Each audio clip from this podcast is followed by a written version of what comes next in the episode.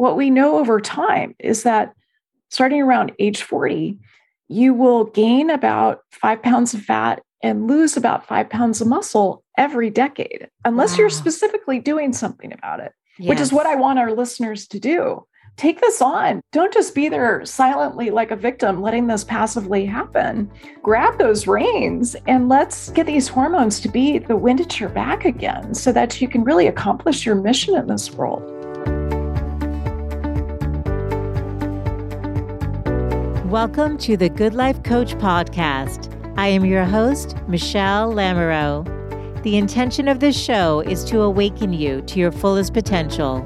Join me each week for inspiring interviews to elevate an area of your life, as well as interviews with women entrepreneurs who are creating success on their own terms. Each episode provides actionable tips to guide you to design a life you love. Hey, there's Michele, and welcome back to the show. I am thrilled you are tuning in today. I have such a great guest who is going to help you understand your hormones and how what you eat actually impacts how they are regulated in your body so that you can achieve ultimate health. Joining us today is Dr. Sara Gottfried, who is a board certified physician, researcher, educator, and New York Times bestselling author.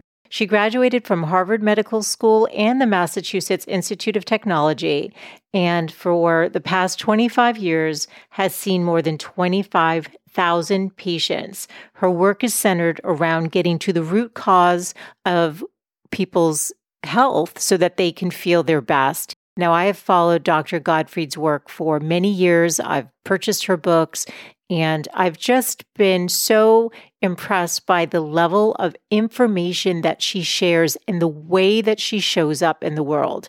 Because in addition to helping women get empowered around their health, she really walks her talk.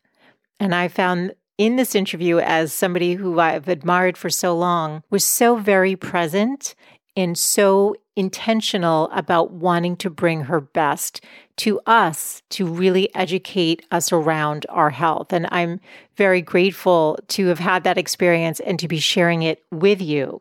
Her most recent book is called Women, Food, and Hormones A Four Week Plan to Achieve Hormonal Balance lose weight and feel like yourself again. And that is what we are talking about today.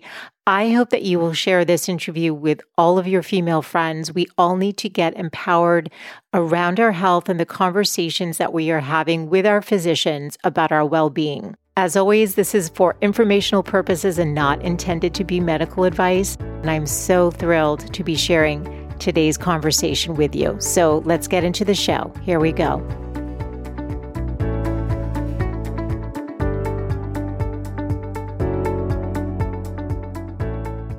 Welcome, Dr. Gottfried. I am so excited that you are on the show today. Hey, Michele. So happy to be with you. Well, I've been following your work for, for really since the, your first book came out, The Hormone Cure, which I have right here, mm-hmm. and then moved on to Younger, which absolutely devoured. And then I gifted this to so many people. And then it was very funny because I went to my general practitioner feeling kind of armed with better questions and more in control of my health. And what was funny about it is that she had just read your book and sent it to 20 people. Oh, I so appreciate that. Oh my yes, gosh, that's she, great to hear. Yes. And we bonded because of that. And the fact that she was reading your work created it, it was interesting. Like we, the last visit I had, she hugged me. I gave her a gift for, you know, during this time of COVID. And we, you know, you don't see your general practitioner often, but we, your work created a rapport between us. It was interesting. I love that. I mean, it's, you know to me that's that's not so much about me. That's about a shared understanding especially about what women are up against and what we can do about it like what those solutions are. Completely. And then this book woman food and hormones a four week plan to achieve hormonal balance lose weight and feel like yourself again. Again what i love about your books is that i know i'm going to get the science i'm going to get the data and the research but i'm going to get the stories the case studies and then you go, oh, yeah, I've experienced that. And then as a woman, you don't feel so alone in something and you go, oh, I feel validated. So when I talk to my doctor about this, or they're like, oh, your blood work is fine or something, you you go, oh, wait, no, I'm actually in, I'm entitled yes to be acknowledged for this but we you know we sit there if you think about it we're like not dressed we're in the robes often for a physical or something and you feel like a little kid and you know they have the information and you feel disempowered but your work empowers us women in those conversations and i thank you yeah. for that well thank you so much for um, talking about that because i you know I, i've been talking recently quite a bit about the ways that once we're done with having kids, and you were just telling me that your daughter is turning 13, um, you know, once we're finished with having kids, there's a way that women start to disappear in the medical system. Mm. And I think that's a serious problem because you know there's there's many examples of this if you mm-hmm. have if you feel like your hormones are out of whack sometimes you go to the doctor if you're trying to get pregnant and you're having trouble they'll run every hormone test they'll look at testosterone thyroid cortisol insulin the whole gamut yes but if you're not trying to get pregnant sometimes you get told oh you're just getting older or hormones fluctuate too much it's not worth measuring them and so that that sets us up for this feeling, you know, as we're shivering in those pathetic little gowns, it sets us up for feeling like we're disappearing, that we're yeah. less worthy as we get older, especially after 35 or 40. Yeah. And we got to change that conversation because women stepping into their power in their 30s, 40s, 50s, and beyond, like that's what's going to really change this world and make it a better place. So um, I really appreciate that. I think it's not just health, it's much broader than health. And this type of work where you're validated, you're heard, you're not um, either intentionally or unintentionally ignored or dismissed. Yeah. You're not gaslit. That's what we need to bring to the table. We yeah. need to bring our value, in some ways, just validate our own symptoms, but also to support each other in changing the standard, changing this patriarchal standard that we have in healthcare. Yeah. It's so interesting. And I and I actually also have compassion for the physicians too who get their 10 minutes with the patient. So I know that. And I think you talk about it in the book. If they can't write you a prescription for something, it's like, well, I've done my best today. Good luck, you know, and not in a mean way. It's just they've got to move on to the next patient, right? And the medicine that you um, practice. I'd love it if you would ex- actually explain because you're traditionally trained, you went to Harvard Medical School, but then you moved into evidence based integrative functional and pre- precision medicine. Can you explain what that is? Because I think that'll create a foundation for our conversation today. I've not actually heard that before. Of course. So I would say I've always practiced integrative medicine. So even at Harvard Medical School, I took additional courses in how to weave together some of these ancient healing modalities, such as traditional Chinese medicine, uh, even some of the native medicine, as well mm-hmm. as Ayurveda, into the way that I take care of patients. Because I think that in some ways, the traditional model is so good for when you have a broken bone or a case of pneumonia, but not so good for some of these chronic conditions that so many of us face, whether you're male or female. And I yeah. see both men and women. So it started out with integrative medicine. And then I realized when I was going through my residency training in San Francisco at UCSF that there was still a missing piece. And that was a level of detail looking at function, like really looking at structure and function in the body. And I saw this especially as I was going through initially obstetrics and gynecology uh, residency. And then later, I uh, did a lot of advanced training in functional medicine as well as precision medicine. What I saw was that there were still so many gaps, yeah. whether that's autoimmune disease, you know, multiple sclerosis, Hashimoto's thyroiditis, or even just, you know, kind of the basic depression or anxiety. Yeah. So there's a way that we've got to look at all these systems of the body we've got to look at the root cause rather than masking symptoms. And I would say that's what functional medicine does.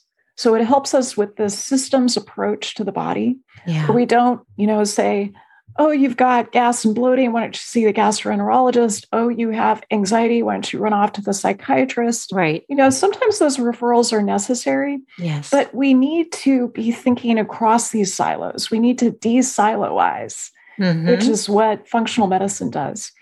And then the third piece is precision medicine. Yes. The type of work that I do, because you can probably tell already, I'm a total nerd. I really like to go deep on the individual because medicine has been practiced for hundreds of years in a way that it's the medicine of the average. So we look at things like, you know, how does this antidepressant like Celexa work for patients with depression? And we know that we have to treat a lot of patients, sometimes up to nine, 10, before a single person improves with that one medication. Wow. And so that is medicine of the average rather than medicine of the individual. How do we optimize the individual? And that's what precision medicine gives us. It allows us to go deep with looking at what's going on with you, Michele, over time, you know, what's happening with your cardiometabolic factors, things like your risk of heart disease, your risk of having issues with your glucose or insulin, which I talk about a lot in the new book. Yes looking at other hormones like your sex hormones, estrogen, progesterone, testosterone. You know, those are made in both men and women. But really understanding how personally could you be your best self and bring that to the world.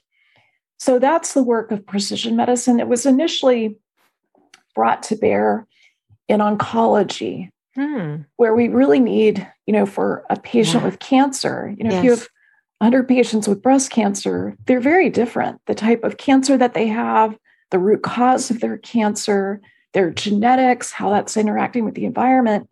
So, precision medicine, initially in oncology, would help us get very precise about the treatment. Hmm. But now we can take that much more broadly.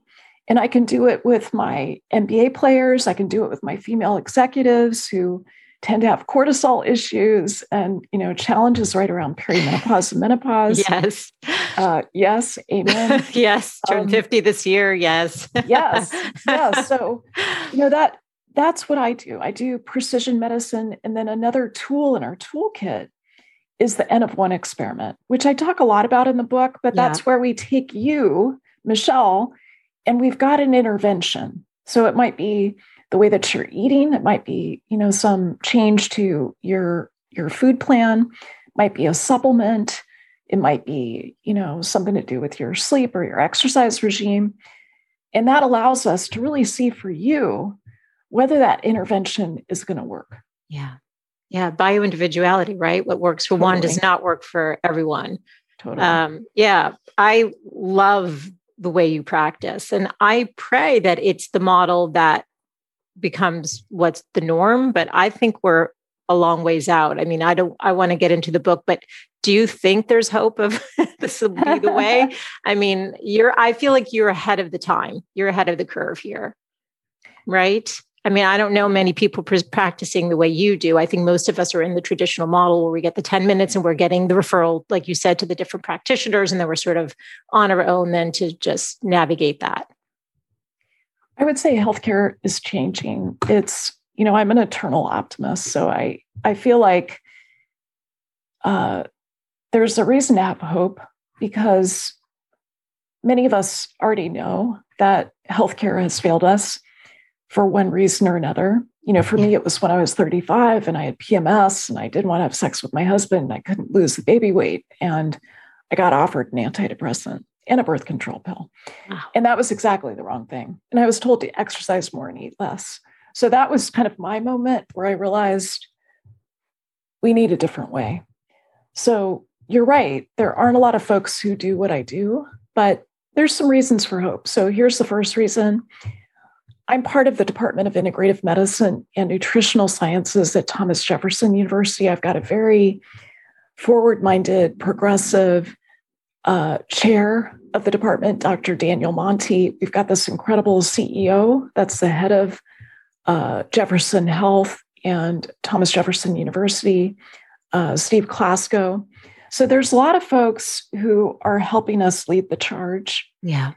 But, you know, after 25 years of doing this, I would also say the change is slow. Like to change this ship yeah. is um it's going to take a lot of us and yes. it takes these kind of conversations it takes you know realizing the failure of the existing system and then coming up with the alternative and then really getting support around that so that it's not just top down you know these CEOs around the country changing things but it's also bottom up so our listeners our viewers who are saying hell yes i want to change this too. Like yes. i'm not satisfied with the 10 minute appointment with with the doctor with one hand on the door.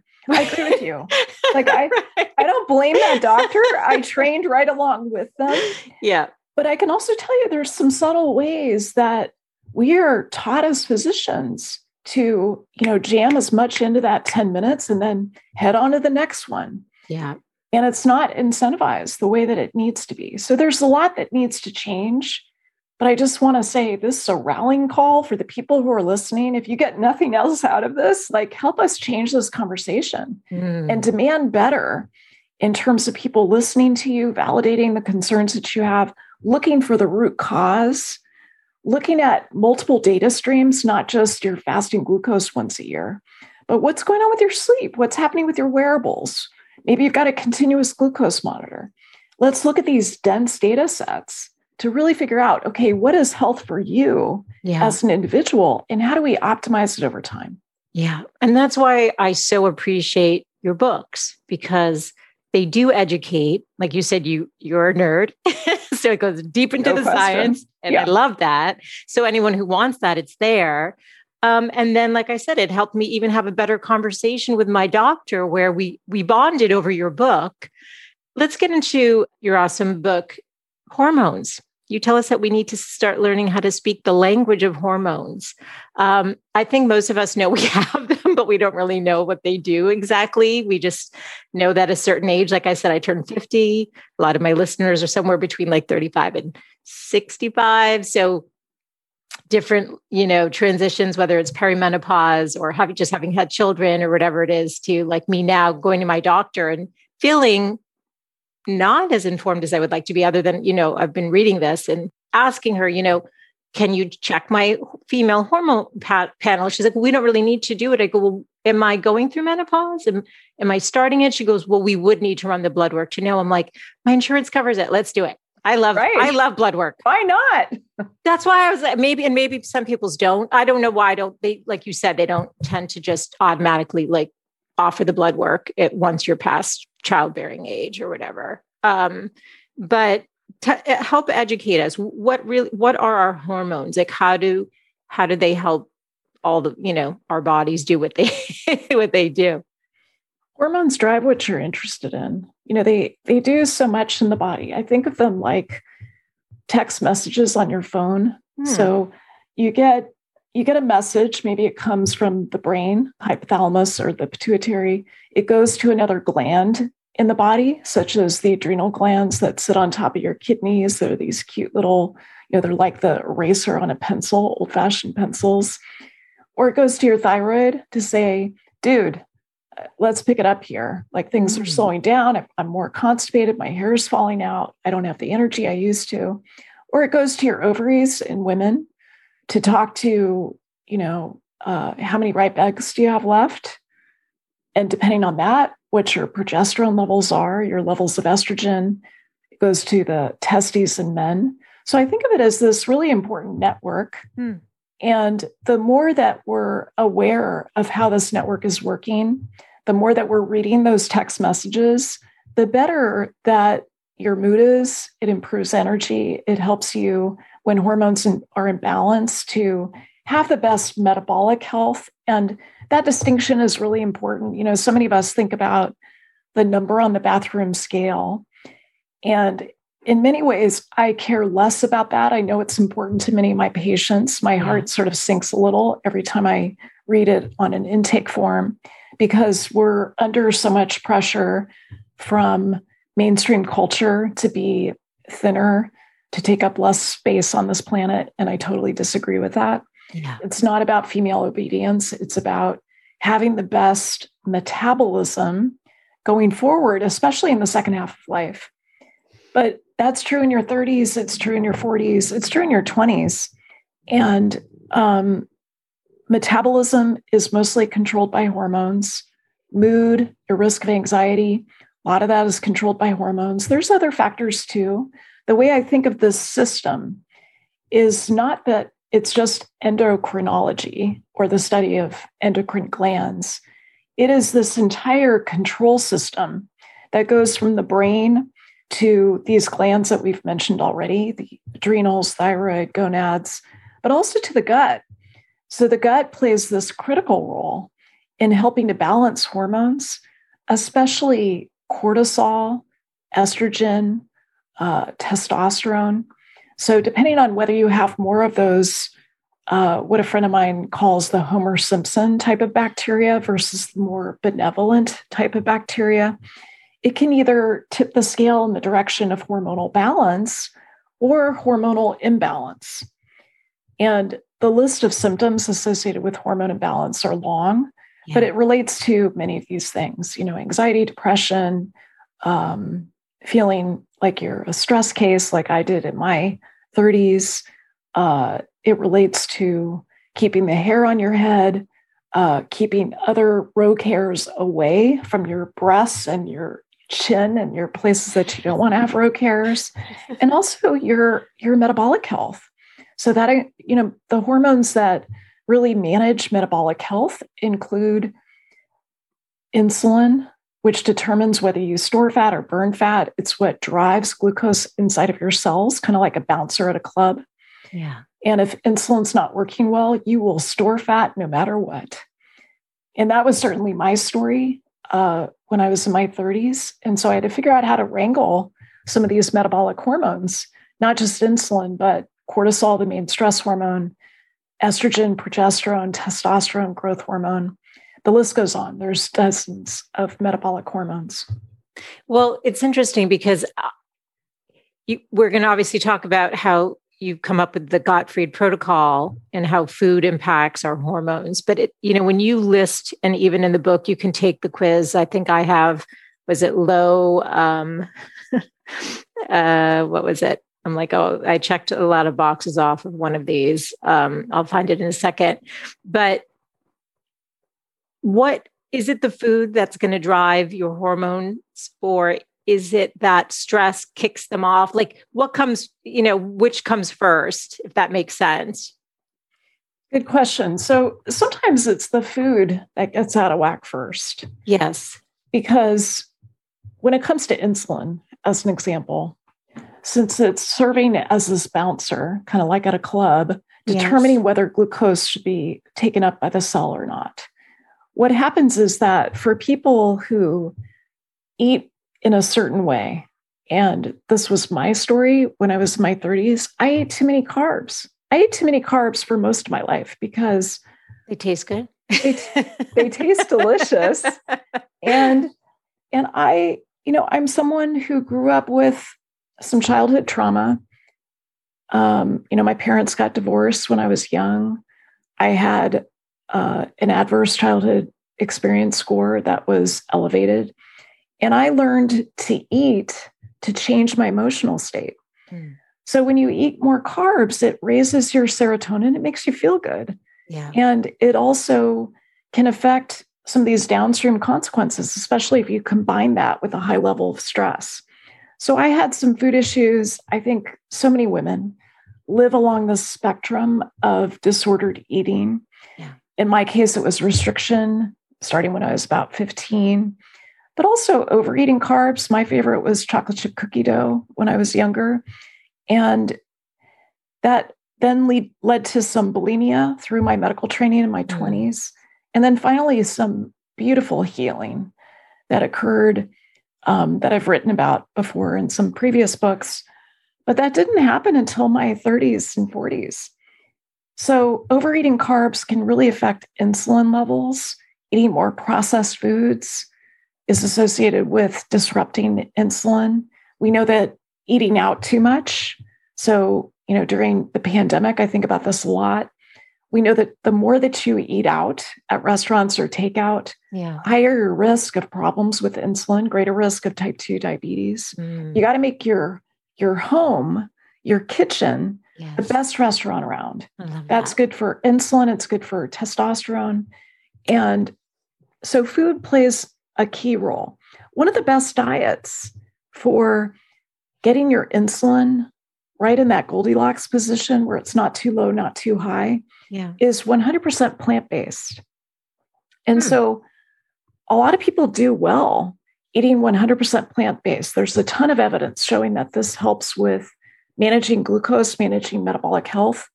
I happen to have some genetics that make me overeat when I'm 100% plant based. Yes. So for me, it doesn't work because I'm like a bottomless pit and very hard to satisfy. But if I do more of a, a clean ketogenic program where I've got detoxification in place, which is the first pillar of this program, I've got nutritional ketosis, especially emphasizing the plant based fats like avocados, olives, oils from them. Um, if I do that together with intermittent fasting, that allows me to produce ketones, to get into ketosis, Mm, and the ketones keep me satisfied. So that really allows me to get to the place that I want with metabolic health. So that's just one example of how food can change your hormones. Yes. The list goes on. You know, a lot of folks don't get enough protein or they don't get the right type of protein. yes. That can affect testosterone, it can affect growth hormone. The other thing that I see very commonly with food is that people don't get enough fat. Fat is the backbone of every sex hormone that you make. Yeah. It is derived from cholesterol. Wow. It does not raise your cholesterol to eat cholesterol, at least most of the time. So we've got to be eating in a way that really is talking to our hormones in a lovely, um, in a lovely way that sets us up for the best metabolic health. There's other factors too, of course, like stress can get involved. It can accelerate the loss of testosterone, which is so important for not just men, but women too. Yes. and it it can take other hormones offline. You know a lot of women over 40 go through something called thyropause What's that? where their thyroid is slowing down kind of like menopause but Uh-huh. affecting your thyroid. And it can be subtle. It can be you know your cholesterol starting to climb. Maybe you notice a little more swelling in your hands and feet the hair loss again maybe you've got um, some constipation like it you're just not pooping every morning like you used to. So, thyropause is another really important factor here. And 70% of women, 70% of people with thyroid dysfunction don't know they have it That's because problem. no one bothered to run the blood test to look. Uh, First, I want to thank you for sharing so honestly about your experience because I think other women are going to relate to that, and and I think that's um, important, and I appreciate that. I just uh, when you're talking about all of the different scenarios, mine was, I guess, the low growth hormone. I think that might be Yes, um, that I'm going through. Um, and people can pick up the book and go through the questionnaires, and they're going to get um, a better understanding of maybe where their imbalances are. But let's say they're planning to meet with their GYN or their general practitioner, whoever they tend to go to. It can be overwhelming, but my sense is from what you're saying is that most of us probably have some hormonal imbalance going on. Is that fair to say? Uh, Unfortunately, yes. so, you know, I, because I'm such a nerd, I track these things pretty carefully. And I've got a list of every patient I've ever seen, um, starting uh, when I was first in practice in 1998. And I can tell you that less than 0.1% of my patients, men and women, yeah. don't have hormone imbalances. Yeah. So, yes, there are some people, like there's one woman who lives in Marin County who eats only organic, like organic food that she grows on her land. She's got very little stress. She's a meditation teacher. she has like, she is a perfect hormonal specimen. The rest of us are struggling. Yes. So we're, you know, what should we ask our doctors? you know, if we're feeling off, we're feeling depressed, or I, and I didn't know if I should have attributed it to COVID, but when we were sort of in the middle of it, like back in March, every time I got my menstrual cycle, I felt like my brain shut off at least by 50%. Yeah. And I talked to my doctor, like, I don't know if I'm depressed because of COVID and we've been in so much or what's happening, but I don't feel myself. She actually recommended, and I don't know if you're a fan of it or not, but uh, like a neuromagnesium, like a magnesium mm-hmm. for the brain. Mm-hmm. Mm-hmm. So I did take it. It actually did help some, but, um, you know, who knows, right? I mean, where it starts. So what do what do we ask our doctor? I mean, she at least was open to saying, you know, let's try this and see. And because my menstrual cycle was regular, she's like, I don't think you're, you know, again, we don't need to test the right. we don't run, right. need to run the blood work, but but we should run the blood work, right? What should we ask for? I do recommend running the blood work. So the questionnaires that are in the book are exactly the same questions that I ask my patients oh. when I ah. have an hour and a half session with them. So they are literally exactly the same. Oh, that's so cool. so it's similar to coming to see me. You know, my wait list is ridiculous at this point. So it's much better to, I think, go through the questionnaire, see what hormones seem to be out of balance, and then to be directed about your your panel that you yes. request from the doctor. Yeah. So I would say at a minimum, I like to look at cortisol, the stress hormone, first thing yes. in the morning. If I get to, you know, uh, go for a bonus, I would like to do something called a cortisol awakening response, which is a saliva test where you look at your your stress hormone cortisol first thing in the morning 30 minutes later 60 minutes later i also like to look at it over the course of the day because a lot of women start to make more cortisol right before they go to bed, and it's hard to wind down. So, cortisol, thyroid panel, and that's not the mainstream panel of just a TSH, thyroid stimulating hormone, and free T4. But I like to look at free T3, reverse T3, thyroid antibodies, because it is the most common autoimmune disease that we have. Can you say what that is? Thyroid antibodies? Is that a, is that the test itself? Is that what you'd ask for? Yeah, so there's two different blood tests that you yeah. can ask for. One is called thyroid peroxidase antibodies, TPO for short. The other is anti-thyroid globulin antibodies. And what happens with a lot of patients is that their immune system starts to attack their thyroid. And it can show up as these antibodies, which are kind of like the bullets that get shot at the thyroid. Mm. So you can measure these in the blood. I can tell you a lot of women don't get this done but I would recommend checking it at least once if yeah. you're having symptoms of imbalance. I also like to look at reverse T3, which blocks thyroid function. It can go up when you're stressed, and also if you're restricting carbs too much. Mm-hmm. I like to look at estrogen, progesterone, testosterone. There's a particular point in the cycle where it can be helpful to look at the peaks versus the lower levels. And, you know, I think I want to go back to this point you made about your brain and kind of this 50% decrement that you noticed. yes, it, it concerned me because my memory was off. Like I just felt a bit disconnected from my own body. It was very yeah. weird and uncomfortable. I knew I didn't feel like me, but I didn't know why. So this happens to 80% of us. Oh. Over age 40. And the name that we use for it, uh, the technical name yes. is cerebral hypometabolism. Hmm. The way I describe it to my patients is that there's this slowdown of the brain function that's happening in 80% of women over 40. And it's related to the mitochondria. Okay. So the mitochondria are like the power factory inside of your cells.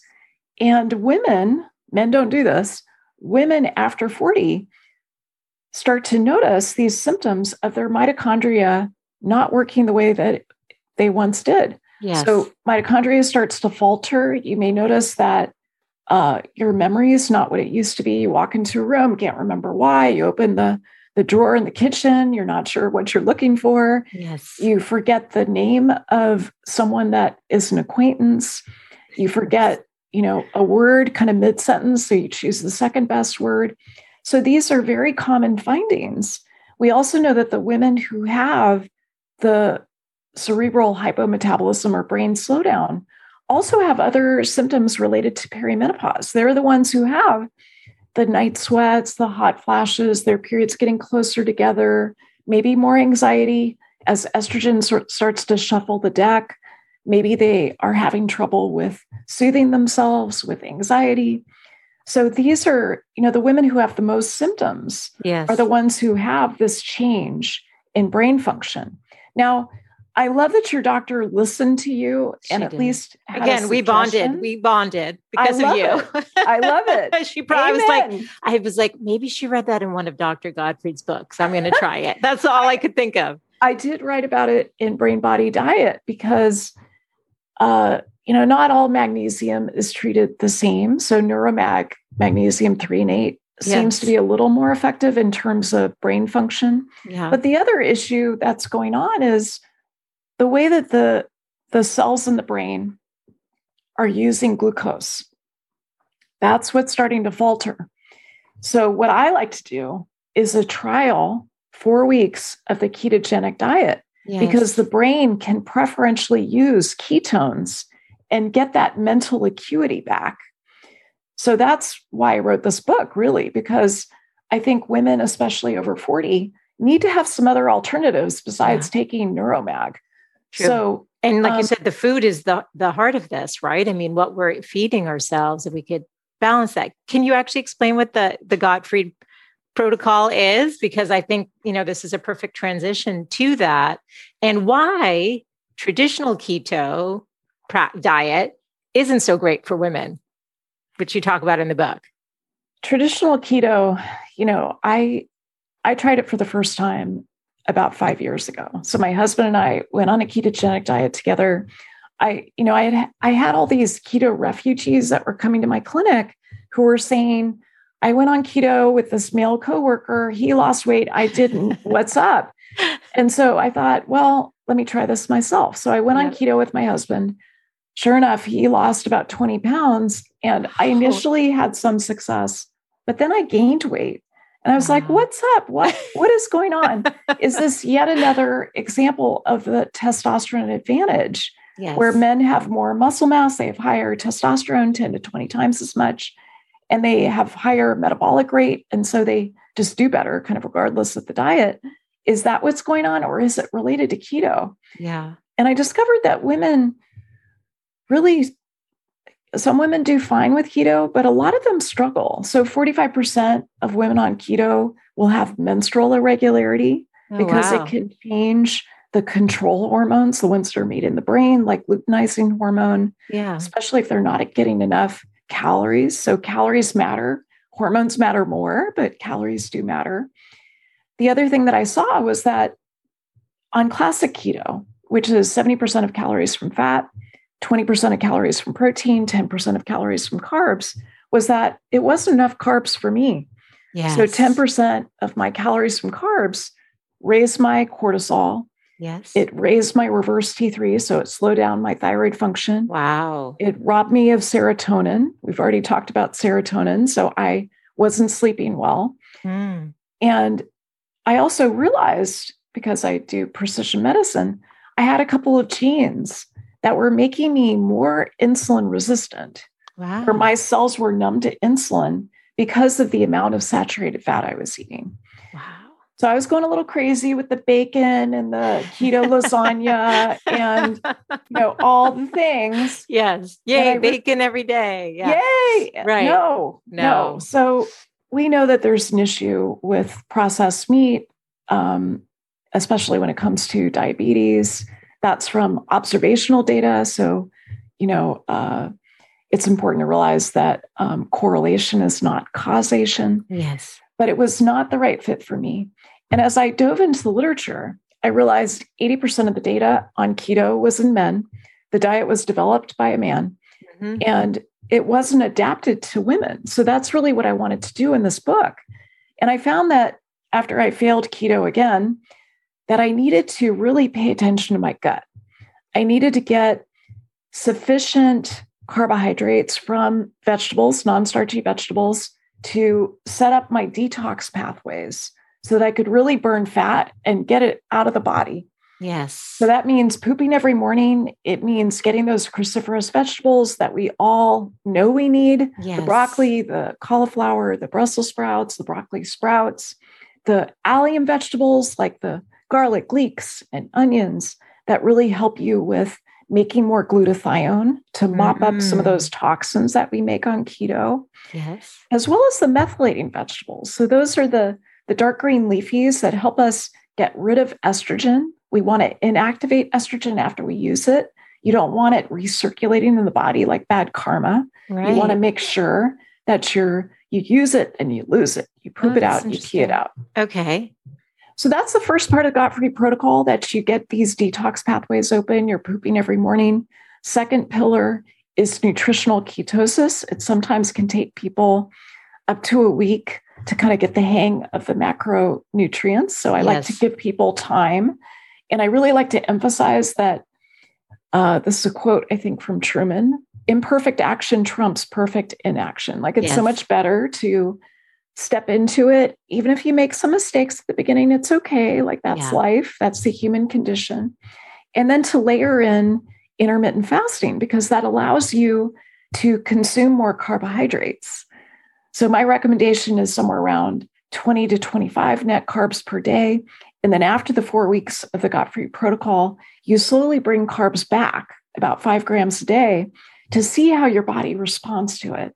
Yes. And then we can define your carb limit, your carb threshold, which can change over time. So when I first started this back yes. in uh, 2016, my carb threshold was you know, I could tolerate about 30 to 40 grams a day. That was yes. it. Yes. Now I can tolerate a lot more without my blood sugar rising, without any problems to my insulin.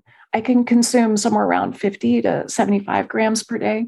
So it can change over time. Wow. And we want to be thinking about this rather than just, oh, you know, let me just cut out carbs completely today and eat nothing but tan things, which don't have enough fiber to right. feed your gut microbiome. Right. It's kind of sad, I think, especially in the United States. I think we're guilty of not knowing how to eat. So, in different cultures, there's sort of a way to eat that's been passed along from generations. And the Western way, when it kind of makes its way, I think kind of ruins it, right? Because you even talked about, I think, in the meeting, like the Mediterranean diet or something is sort of a nice foundation. Or, no, you were also talking plant based being, you know, healthy. It's like a good foundation. But I think a lot of us, don't know where to go. And that's why this is so fantastic because it is a four week plan. And then you can start listening. It's actually an invitation to listen to your body, to pay attention to what feels good. I know if I do solely protein without a little bit of carb, I'm starving. Yes. I'm hungry. And I'm like, well, well that's weird. Well, the other thing that excess protein does is that it can convert into glucose. Ah. So we all think, oh, I need more protein. It's going to help me with muscle mass, especially as I get older. But we've really got to get that dose right. So the diet that's in this book, and I hesitate to even say the word diet, it sort of gets stuck in yeah. my mouth. Yeah, yeah. Um, the food plan that's in this book, yes, is moderate protein. Now, certainly elite athletes need more protein, but generally, we need enough protein to preserve your muscle mass over time. And that's something that I really encourage people to track. So, not just the hormone panel from your doctor, but also yes. track your body fat, your body, your lean body mass, so that you know it's maintained over time or maybe even growing. Hmm. So, yeah, you need some carbs, but if I eat too much protein, it raises my glucose through yeah. this process of gluconeogenesis. So we want to dial this in. You also mentioned the Mediterranean diet, certainly the most proven diet that we have on the planet. But once again, just like 100% plant based, if I do a Mediterranean diet, I gain weight. See? And Why? part of it, yeah. Well, there's a lot of reasons. Part of it is that, okay, I'm not from Italy or Greece. You know, my genetics, genetics. are like I'm from Poland and Ireland and Africa. And so my genetics don't fit with the Mediterranean diet. And there's certain foods like beans, legumes that are uh, very common in the Mediterranean diet that spike my glucose like crazy. Apples, bananas, sweet potatoes, they spike my glucose. So they lead to this metabolic dysfunction. Mm. And I don't want anything to do with that because I don't fit into the clothes in my closet if I right. eat too much of those things. So I have to do this adapted Mediterranean diet where I can play with my carb limit. as yes. I show folks to do after four weeks. But I also have to be careful about some of these foods that my microbiome react to, depending on my stress levels, depending on what's going on with the bacteria and the other microbes in my gut and their DNA. I have to be really careful about what I eat. So, for folks who have tried a Mediterranean diet and they just found that it's not quite right, like they yes. find that the the weight is climbing or their belly fat is increasing, yes. I really encourage those folks to consider doing something like a four week ketogenic pulse. Right. So it's not a diet for the rest of your life. It is an N of one experiment where yes. you serve as your own control and see if it's a good fit for you. And then you can continue, like you said, and then play with the carb ratio. You can play with the carb ratio. I talk uh, through how to bring those carbs back specifically. And then, you know, what a lot of people end up with is a very personalized, lower carbohydrate, but not low carb Mediterranean diet where they come in and out of ketosis, which I think is actually the best for us rather yes. than to just stay in ketosis. Yes. I think it's good to, after four weeks, to come in and out of it because that's what our DNA evolved to do. Yeah. And that's really, it's almost like a genetic loophole that helps us with metabolic health. Yes. Can I ask you mentioned the like extra belly fat. What's that about when we hit a certain age? Can you just explain what's going on there? And can I mean, you're you look like you're in fantastic shape. I mean, I'm wondering if you feel better now than you did when you were 35 going through all that stuff. No question. I mean, I, I would say my energy is better. My sleep is better. I mean, I did have a kid that was like three years old when I was 35, but so much is better. Sex yes. drive, relationships. Um, my weight has been stable for three years since I yes. developed this protocol, whereas it would go up and down. You know, every time I had my period, it would go up like five pounds. Exactly. So, yeah. So there's a couple things that are going on. One is just in general, like even if you're not in perimenopause yet, if you're someone who has a lot to do in the world and you have high cortisol, high perceived stress, that's going to make you preferentially deposit fat at your waist. Okay. So uh, the fat at your waist has four times the cortisol receptors as fat elsewhere. So you are going to build it up kind of at a quadrupled rate compared to uh, the fat you have on your yeah. arms, legs, etc. The other issue is that, and this is from that chapter, life is totally unfair. So women, as they go through their 40s, start yes. to redistribute their fat. Completely, because you can be the same weight on the scale, but your clothes are not fitting at all. And you think, what's happening? I didn't mean to interrupt totally. you, but that's the perfect, yeah, that's how I see it in my body. That's exactly it. So I hear that every day in my practice yeah. that, you know, it, used to be that all the fat was deposited at the breasts and the hips and the buttocks, and now it goes right to the waist. And that is insulin and estrogen kind of starting to work against you, making yes. you more like a man. So women catch up to men in terms of uh, cardiometabolic disease somewhere between 50 and 55. Now, it's not like that suddenly happens at 50. It's been happening silently for years before that. The other thing that occurs is growth hormone changes, and it changes quite precipitously for women. So, growth hormone, you know, it's an intuitive name. It's it's responsible for the growth and repair of your body, your muscles, your bones, your the cells in your body. It's one of those anabolic hormones that you mostly make at night. Women make more than men until uh, menopause. And then mm-hmm. at menopause, we make much, much less. And growth hormone is part of this whole story with glucose, insulin, and belly fat. So, another piece that changes is testosterone declines. We've talked about that already. It can start to decline in your 20s. More refined carbs, more eating out, more stress can make it accelerate yes. in terms of how it drops. And as your muscle mass drops, what we know over time is that starting around age 40, you will gain about five pounds of fat and lose about five pounds of muscle every decade, unless wow. you're specifically doing something about it, yes. which is what I want our listeners to do. Like, yes. take this on. Don't don't just be there silently like a victim, letting this passively happen. Yes. Like, grab those reins and let's let's get these hormones to be the wind at your back again, so that you can really accomplish your mission in this world.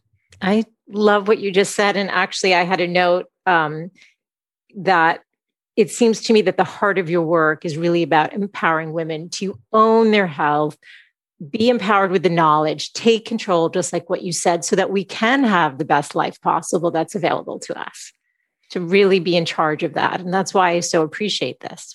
Exactly work. right. Exactly right. You know, I, I think um, a lot of people call me a hormone expert, and I feel like, yeah, you know, I'm into hormones, but hormones are really just the portal. It's just a, it's just the way in for some folks, and it's much more about changing conversations and to realize that the way medicine is practiced right now if you're someone who's got that 10 minute appointment with your primary care doctor once a year yeah. and you're outsourcing your health to that 10 minute appointment, yeah. that is not serving you. No. The more that you can say, okay, you know, 99% of the time, my health is what I'm doing every day. The decisions I make about food, about sleep, what time I go to bed, the decisions I make about, you know, my goals and what I want to do with my career, what I want to do with my family, how I'm parenting, how I'm uh, you know, taking care of my parents that are getting older, all of those decisions need to have hormonal support and need to have your health to really be at the center. Yes. In some ways, it is your greatest wealth. I think Emerson said that. Like it's, I always think of Steve Jobs. You know, we can debate his personality quirks and, you know, some of his other issues, but yes, he did not have health. He had tremendous wealth. Yes. And he died prematurely. And so to me, your retirement account, like your 401k, is your health. Yes. It's your hormones, it's your um, the sleep, which is as close to a panacea as we have when it comes to metabolic health. Yes. And I want people to really be owning this and not be like, oh, I don't know what my fasting glucose is. I think my doctor checked it six months ago, but I have no idea. Like that's one thing I do at dinner parties. I'm so much fun. I'm like, hey, what's your fasting glucose? My daughters are like, mom, really? Like, couldn't you just stop this one party? Oh, I would love to hang out with you at a party. I would just, I'm such a curious person. I, I'd love that you do that. And actually, it's funny because I watch you on Instagram and I watch you with the glucose monitor, and I'm like, I'm not ready for that. I did get an Oura ring. I don't know what oh, you think of go. these. Okay. Um, yeah, I'm a fan. Oh, okay. You're a fan. Um, so uh, I, I absolutely, when I turned 50 this year, I thought, am I as vibrant and healthy and strong as I want to be? And that is the heart of it. I think you write that literally on page 11. Like, this is the essence of what you're trying to do. I want anyone to know, regardless of their body type, they can be healthy and strong and feel energized. Like, this is the heart of it. And that's why I was like, oh my goodness, I'm so grateful you're here today to talk about this. This book was going to join the collection of your other two anyway, because it does empower us. Um, but we need to own it and we need to be having more of these conversations. I think my listeners would love to know just share with us any daily routines or habits that you do that we can start playing with. I mean, you said you do have the Oura ring. I don't know about the glucose monitor yet. I'm not quite there yet. I don't know. Okay. Yeah. Yeah. So I, I'll just tell you what I did this morning. So right now. It's uh, 10.53 a.m here pacific time. So i got up this morning. First thing i do is actually check my glucose ah you're wearing it. Okay. Yeah so i like to look at my fasting glucose because i can tell especially during this book launch how much stress i'm under. Yeah so the the glucose ideally fasting should be about 70 to 85 Above that, you're starting to have some issues with that bouncer. The insulin's not working the way that it should be. Yes. And I used to have prediabetes. I used to have a fasting glucose in my 30s. You know, when I left that doctor's office and I was like, screw this. And I went and checked my hormones. My fasting glucose was 105, my insulin was elevated. So I knew I had to take on my metabolic health. And mm. it's important to know it's not related to thinness. Right. So there's lots of people right. who yes. are thin, yes. but they're they're not metabolically healthy. And similarly, yeah. there's people who are overweight, even obese, who are metabolically healthy. I yeah, mean, certainly, important. certainly metabolic health becomes less likely the more that you're overweight yes. and obese, but I think it's important to clarify that. Yes. So I check my glucose. I get up in the morning and I have, before I get up, I like to affirm something. I like to tune mm. into, okay, what's the apex today? The apex of my day was hanging out with you, Michele. Oh, that's so, so I, I, like to really set an intention with yeah. that to show up with my best self. Yes. And then I I drink a lot of water. So I drink um, an electrolyte combination that I've found really works for me. So I drink about 24 ounces of filtered water together with about half a lemon and about a quarter of a teaspoon of Himalayan sea salt. Mm. So that's mm. my own electrolyte mix. I drink that. I take a couple of supplements. And then it's time for mindset. So I do some sort of objective practice of what's going on in my mind and body. Hmm. So yesterday it was body scan, today it was Buteyko breathing, which helps oh, with breathing efficiency. Yes. I'm about to start um, mindfulness based uh, stress reduction. And then I exercise because that's the only time I can do it. So today I did Peloton, um, I did a strength training thing for 20 minutes, and then I did a 30 minute power zone training ride. I just love to start my day that way. I'm continuing the mind body work while I'm doing that. And then I uh, I'll have to do another strength training at some point today. And then I got ready for patient care. So I've got patients. I also greeted my husband who gets up early and likes to trade. And then my daughter, 16 year old, still at home. So I like to still shine my love lights on her. Mm. I've only got a couple years left of being yes. able to do that every single morning like to really tune into what's going on for her, anything we need to address, any niggly stuff, stuff, what's the apex of her day. Um, so I try to, you know, model this and pass it down. Yeah. That's those are really the key things. I mean, I have a family dinner every single night. It's gotten earlier and earlier. Like last night it was 4 p.m. For my wedding anniversary, we went oh, out at 4 p.m. Oh. Yeah. So those are some basics in terms of daily habits. Those are great. And something somebody can think about, even if they just start with the water and then, you know, incorporate maybe some of the meditation, exercise, the, the breathing. Um, yeah, and a quick don't do. So yes, don't please. do. Yeah. So when I was in my 30s and I was such a hot hormonal mess, I used to I used to check email every single morning. Like that's how I started my day. Yeah. And one of my teachers said this beautiful thing. He said, uh, your email inbox is this convenient organizing system for other people's agenda. Yes. And I really appreciate that. So when you start to take on the agenda of everyone else instead of really setting your intention for the day, it can get confusing. Like your autonomy is not quite there, your beneficence is not quite there. Whereas we can have that initial period, even if it's five or 10 minutes, when it's focused more on you Yes. Showing up as your most exquisite self. Yes. Being in this exquisite moment, I think it changes everything. And you're such a beautiful role model of that. I mean, you're just radiant. Just from the second you jumped on the Zoom, I was like, you are exactly how I feel you through all the work that you do, through your writing, through your online presence, and now in this moment. And I'm so, so grateful for your time today and everything that you shared. Um, where can people pick up the book, learn more about you? You said there's a wait list, sadly, for your practice, but if somebody wanted to learn more, just give me um, a few places we can direct people. Thank you for that. And you are such a shining star in the world. I just love listening to your podcast. So I want to I want to send the love back to you. Oh, so you. the best place to go is saragottfriedmd.com. That's where you can learn more about the book. You can get some bonus gifts that can help you go deeper, including a roadmap and optimal lab ranges, a few things like that when you yes. buy the book and submit the receipt. You can get the book anywhere books are sold. We were sold out for a few weeks on Amazon. It's finally back on in stock. And um, my practice is at Thomas Jefferson University Marcus Institute of Integrative Health. And that's where you can learn more about what I do. Thank you. So, so good to be with you today. I'm so grateful Same. for your time. Thank you so much, Dr. Gottfried. My pleasure, Michele. Call me Sara. So good to be with you. Oh, my goodness. Okay. Thank you, Sara.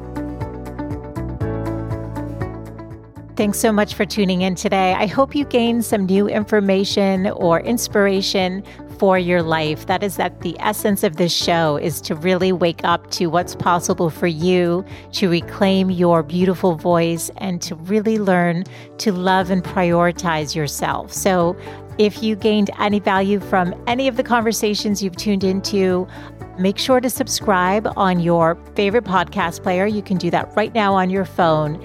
And please do consider leaving a rating and review if you have yet to do so on Apple Podcasts. It's actually how more women can find the show. And I really want to grow a community of women who are loving themselves and living full on. So thank you as always for tuning in. And I look forward to reconnecting with you next Wednesday. Bye for now.